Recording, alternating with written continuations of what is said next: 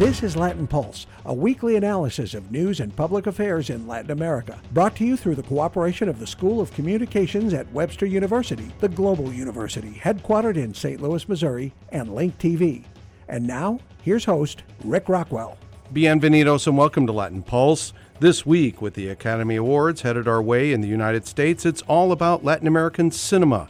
We'll talk to the director of the Best Foreign Film nominee, Embrace of the Serpent, from Colombia, and we'll have another tour through notable films from Brazil. But first, Natalie Ottinger has our weekly review of news from around Latin America. U.S. President Barack Obama wants to close down the detention facilities at the Guantanamo Naval Base in Cuba and he submitted his latest plan to do just that to Congress this week. The president contends the facility harms America's reputation because of controversial interrogation techniques formerly used at the detention center. Some human rights organizations say the U.S. used torture at Guantanamo. Keeping this facility open is contrary to our values. It undermines our standing in the world. It is viewed as a stain on our broader record of upholding the highest standards of rule of law. Currently, Guantanamo has 91 prisoners, primarily from the U.S. conflicts in Afghanistan and the Middle East, linked to the war on terror.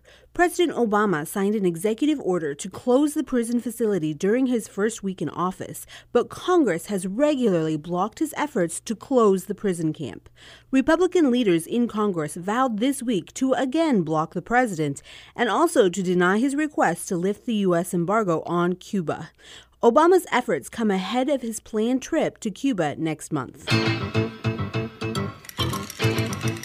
Cuba's president, Raul Castro, has decided the best defense against the Zika virus is an offensive, so he's called out the Cuban military to fight mosquitoes. This follows a similar move by Brazil's president, Dilma Rousseff, earlier this month. Rousseff deployed Brazil's military in special efforts at mosquito eradication. So far, Zika has not come to Cuba, but cases have already shown up elsewhere in the Caribbean, such as Puerto Rico. At least 9,000 Cuban troops are already out daily spraying communities to reduce mosquito populations. Much of the Zika infection has centered in Brazil, a country reporting hundreds of cases of birth defects linked to the virus. Usually, Zika produces only mild symptoms in those who catch the virus, which is spread by mosquitoes. But pregnant women with the virus face the risk their children may be born with microcephaly, a condition that causes brain damage. Zika is also having an effect on the Rolling Stones. The famous British band opened the Brazilian segment of its Latin American tour this past weekend. But Stone's guitarist, Ron Wood, said this week that his pregnant wife was no longer touring with the band due to fears about Zika. Earlier this month, Wood and his wife Sally announced they were expecting twins. That announcement came during the Stones tour of Argentina. Sally Wood is 38 years old. Ron Wood is the youngest member of the Rolling Stones, and he's 68 years old. Zika is currently found in every country between Brazil and the United States, and in some countries in the Caribbean. The Stones, by the way, end up their Latin American tour in Mexico next month. Colombia's peace talks are back on track this week, but both sides now say they will likely miss their goal of having a peace treaty ready by late next month. The talks broke down recently after a Colombian rebel group, the Revolutionary Armed Forces of Colombia, the FARC, decided to send their negotiators to areas where armed rebels are still active. One of the conditions of the talks is that negotiators not appear publicly with armed rebels. Bolivia's president, Evo Morales, is coming to terms with losing his bid for a fourth term. Voters in Bolivia rejected a constitutional amendment that would have allowed Morales to run the country for 20 years. The vote was close, with 51% of voters turning down the amendment. Morales has already served as president for more than 10 years, the longest serving president in Bolivian history. His current term ends in four years. For Latin Pulse, I'm Natalie Ottinger. Thanks, Natalie. This week we visit with Colombian filmmaker Ciro Guerra, the director of Embrace of the Serpent.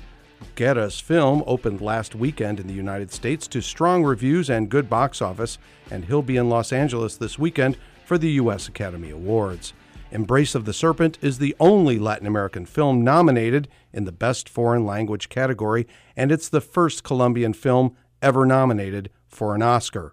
Embrace of the Serpent is set in the Amazonian region of Colombia, and it's loosely based upon the travels of two explorers of the rainforest in the 20th century. We talked to Guerra about his film via Skype from Bogota, Colombia, and you may be able to hear the city's busy streets and other sounds during this interview. The Amazonia in Colombia is about half of the country. It's a very big region. It's about the size of France, but it's a it's a region that is that has been neglected and forgotten for so long, and that is not a that, that is for us Colombians is a big mystery. You know, it's just half of our map, but it's a region that we know very little about.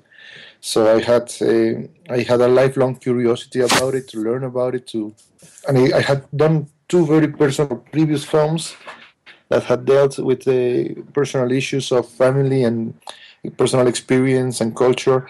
And I wanted to get away from that and just go take a journey into the unknown and invite the viewer to this journey into the unknown.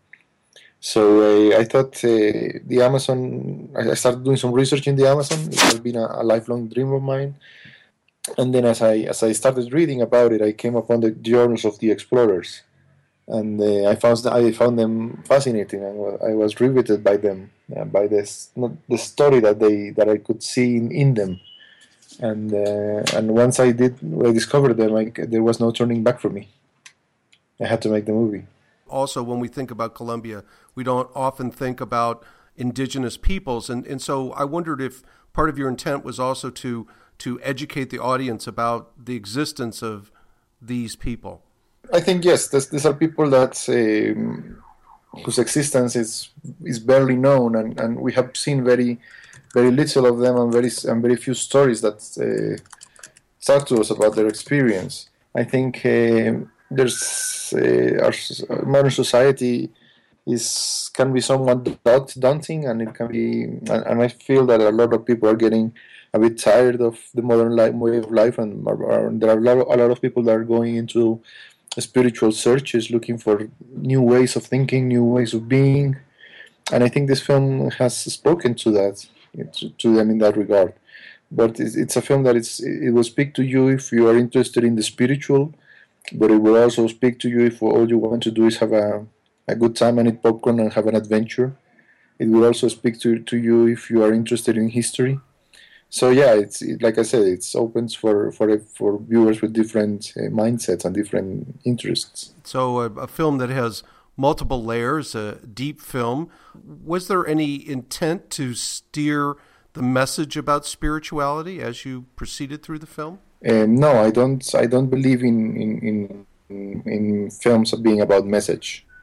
Uh, I think uh, uh the message is the film itself if it, if it had a message otherwise that, I could uh, convey into a, into a few sentences, into words, then I wouldn't have made the film. Uh, I would have done something else. But I think films have a an opportunity to be something, to be about uh, something that cannot be spoken, cannot be said. Um, I think, uh, like I said, films are, and this film is also hoping to trigger your imagination let me ask you uh, a bit about the filmmaking itself. You you went to the Amazon in Colombia. Uh, you were there for, for many weeks. What challenges was it for you to be filming in that particular environment? Um, yes, it's an environment in which everything is challenging. It's a blur.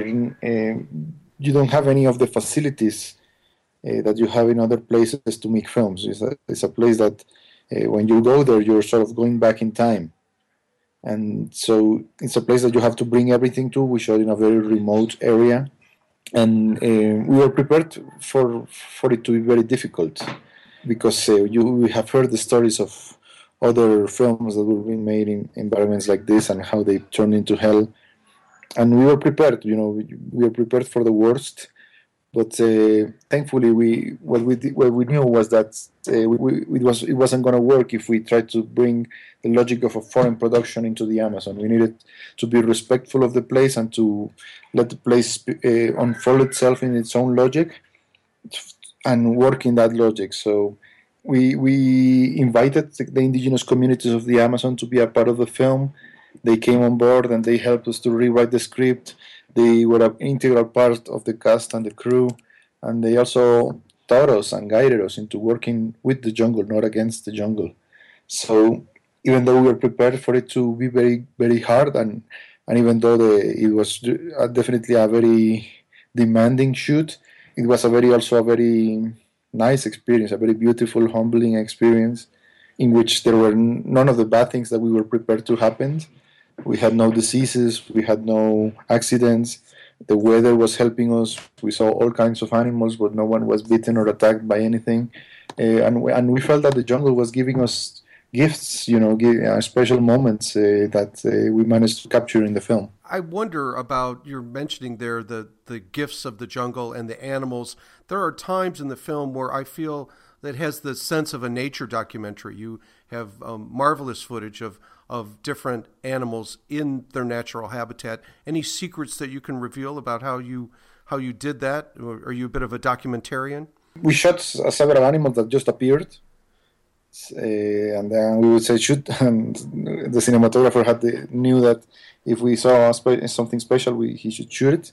So basically, yeah, there are animals that just happened to be there, and we shot them, and they became a part of the film.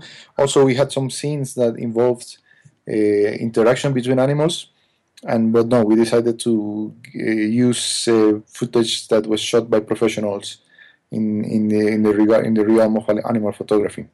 Because that's a very complex issue and, and we couldn't and yeah it's it's, it's, it's not it's not easy at all. So and uh, it, it, it, to get a, a, shot for example of a jaguar it can be months of work. So we decided to, to use the, the, work of other people who are specialized in that. There there's a very emblematic shot of a of a uh, snake giving birth uh, giving live birth um, early in the film, and I wonder if, if then that's your crew shooting that, or that too is is uh, footage that you gained. No, that that was shot by professionals. Yeah, by professionals in animal shooting. In order to get that shot, you need months of work. Like I said, you know, it's. But but those different shots really add to the atmosphere of the film and do bring the jungle into the film in a very present way, like a character. Yes, that's what's the idea. Uh, when when I started working on the script, I wanted it to have the feeling of an Amazonian myth, an Amazonian tale, and uh, when we when we went uh, as we as, as the script developed, we realized that uh, there had to be moments that in which log- the logic of the film uh, expanded and you know to include other logics of storytelling which is which, which is something that happens a lot in amazonian storytelling. So yes it's a script.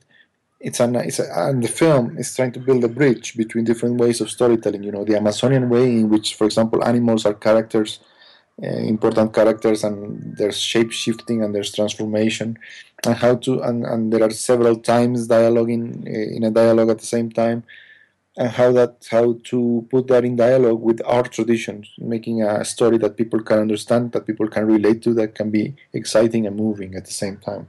You and your crew are not just brave enough to go into the Amazon to shoot, but also um, brave that you decided to make the film in black and white. Uh, yes, it's uh, it was something that was very clear from the beginning that uh, the film had to be uh, shot in this manner.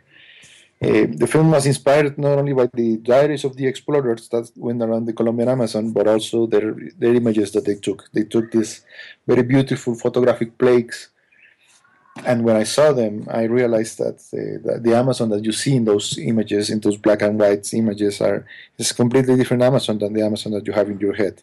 It's completely devoid of all the exuberance and exoticism that you usually associate with the Amazon and it looks like a different world, like a different time speaking through you through those images. And also, uh, the, the film is speaking about uh, something which is a limited perception.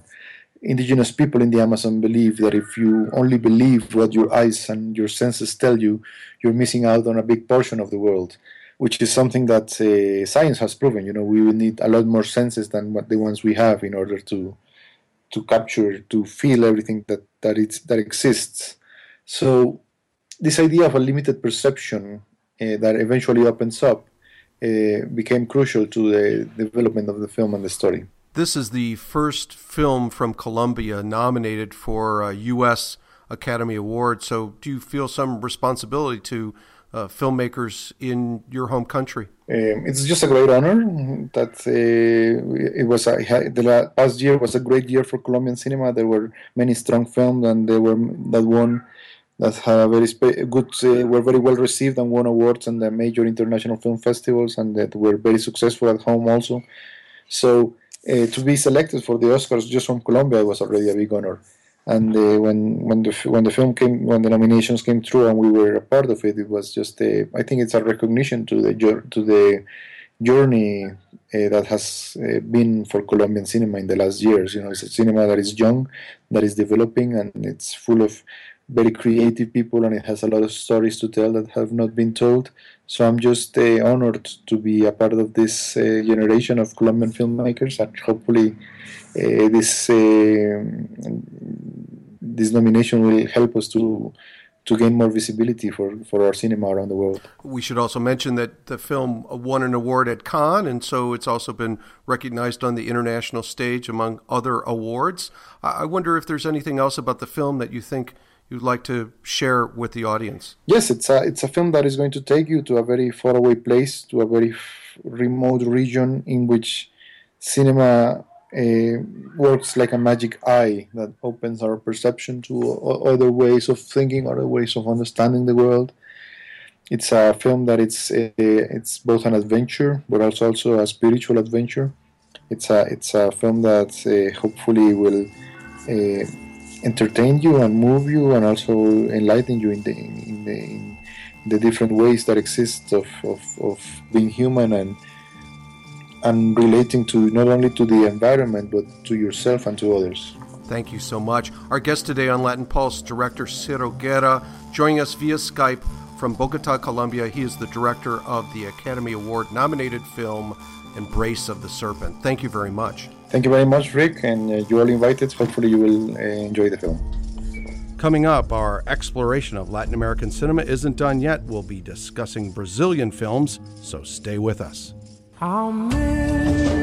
This planet we call Earth, abundant with new food, new cures, new life.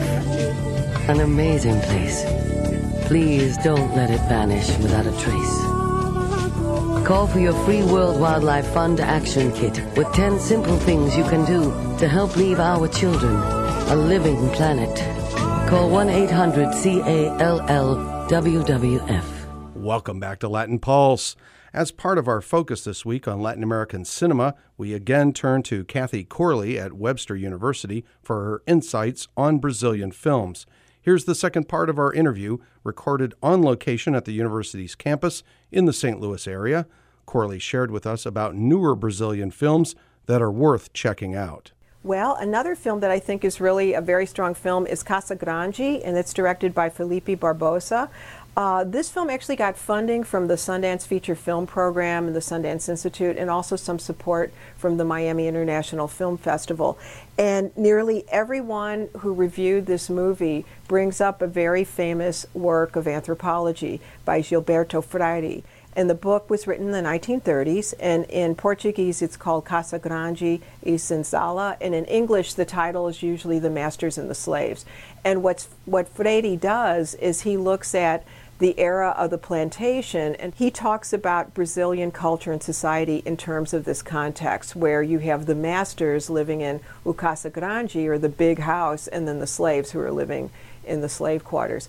And so in Casa Grande, what you have uh, it, it's an interesting movie because on one level it can work as a coming of age story about a young teenage boy and his family. It's an upper middle class family in Rio. His relationship with the domestic workers that work in his family's home, uh, his classmates, how he falls in love with a young teenage girl, and yet it really explores the whole notion of class and race in many uh, different ways in the film. Uh, one of the themes that is explored throughout the movie is the use of quotas or an affirmative action program in higher education because you've got these teenagers getting ready to go off to college. And there's a very interesting point in the movie where the teenagers and the adults are all sitting in a room eating and they get into this discussion about the quota system and you get to see these different perspectives from this new generation and younger people and then you also see the perspectives of the older people in the room who are not part of this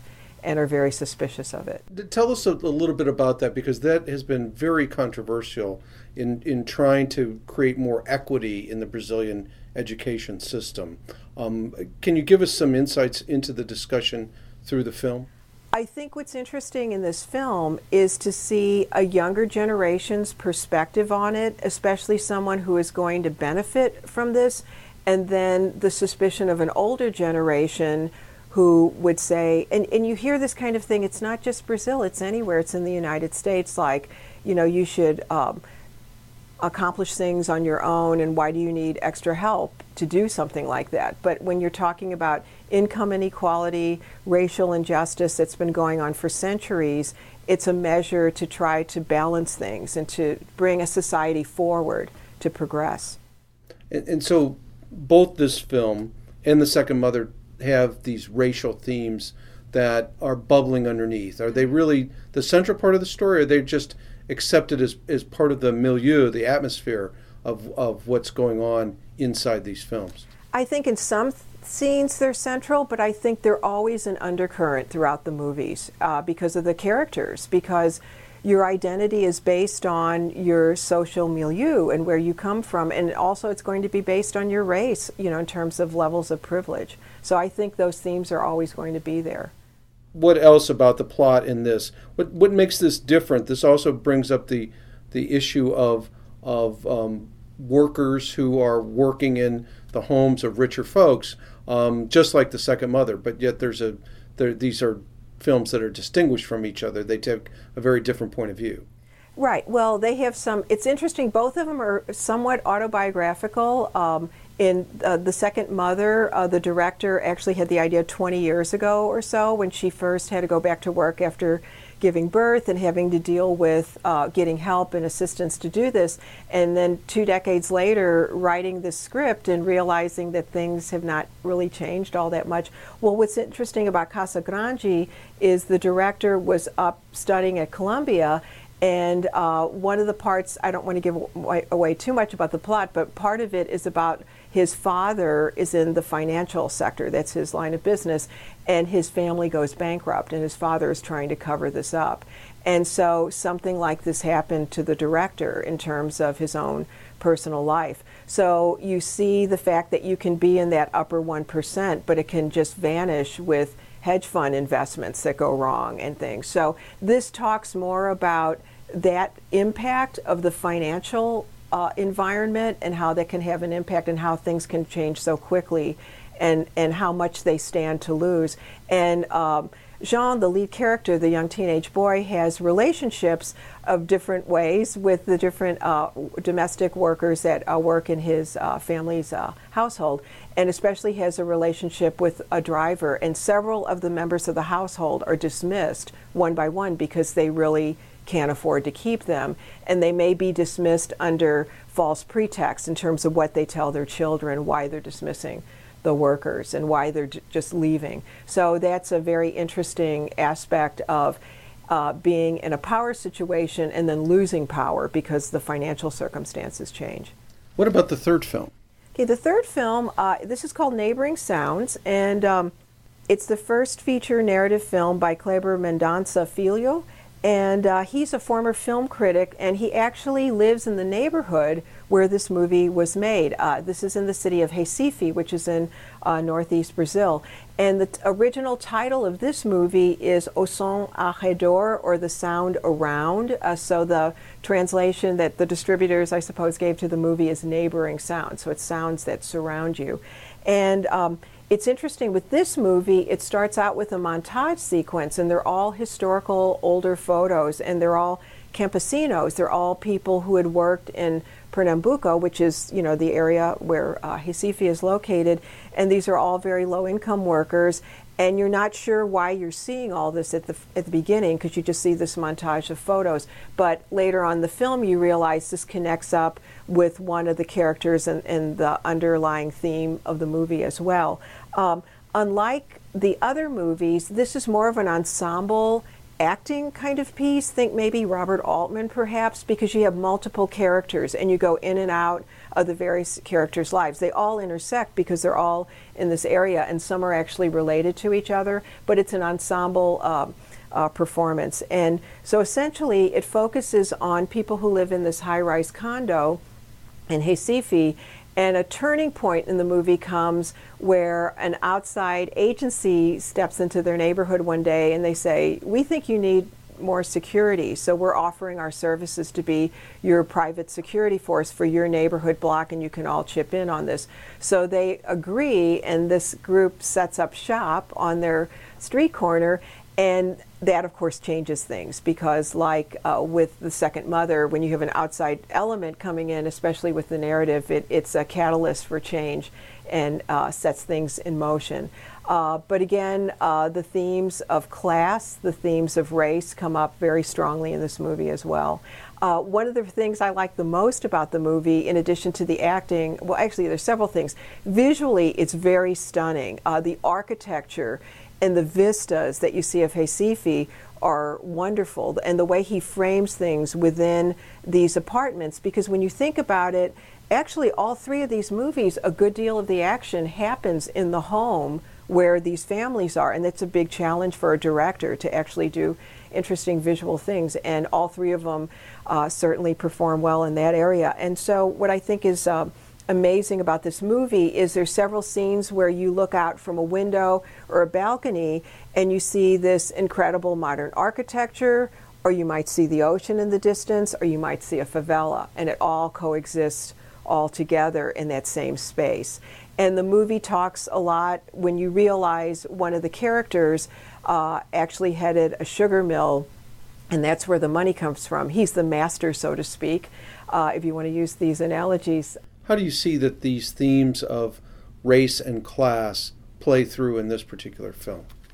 What I think is interesting about it is that while you have distinctions between people who are financially well off and people who are not, and there's also a character who's one of the security guards who is more Afro Brazilian, and there's very distinct differences in terms of how people relate uh, to that character. What I think is the commonality is this notion of fear and wanting security. And one of the things that I wanted to mention that I really liked about the movie, in addition to the acting and the visual elements, is the sound design of the movie. The word sound occurs in any of the titles, uh, whatever language.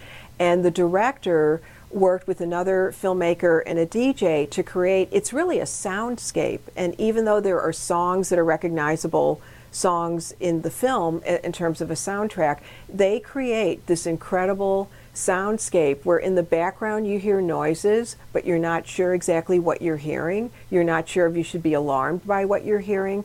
And it creates this level of anxiety and fear of your own safety. And I think that's something that affects someone whether you live in a high rise condo, condo or a favela.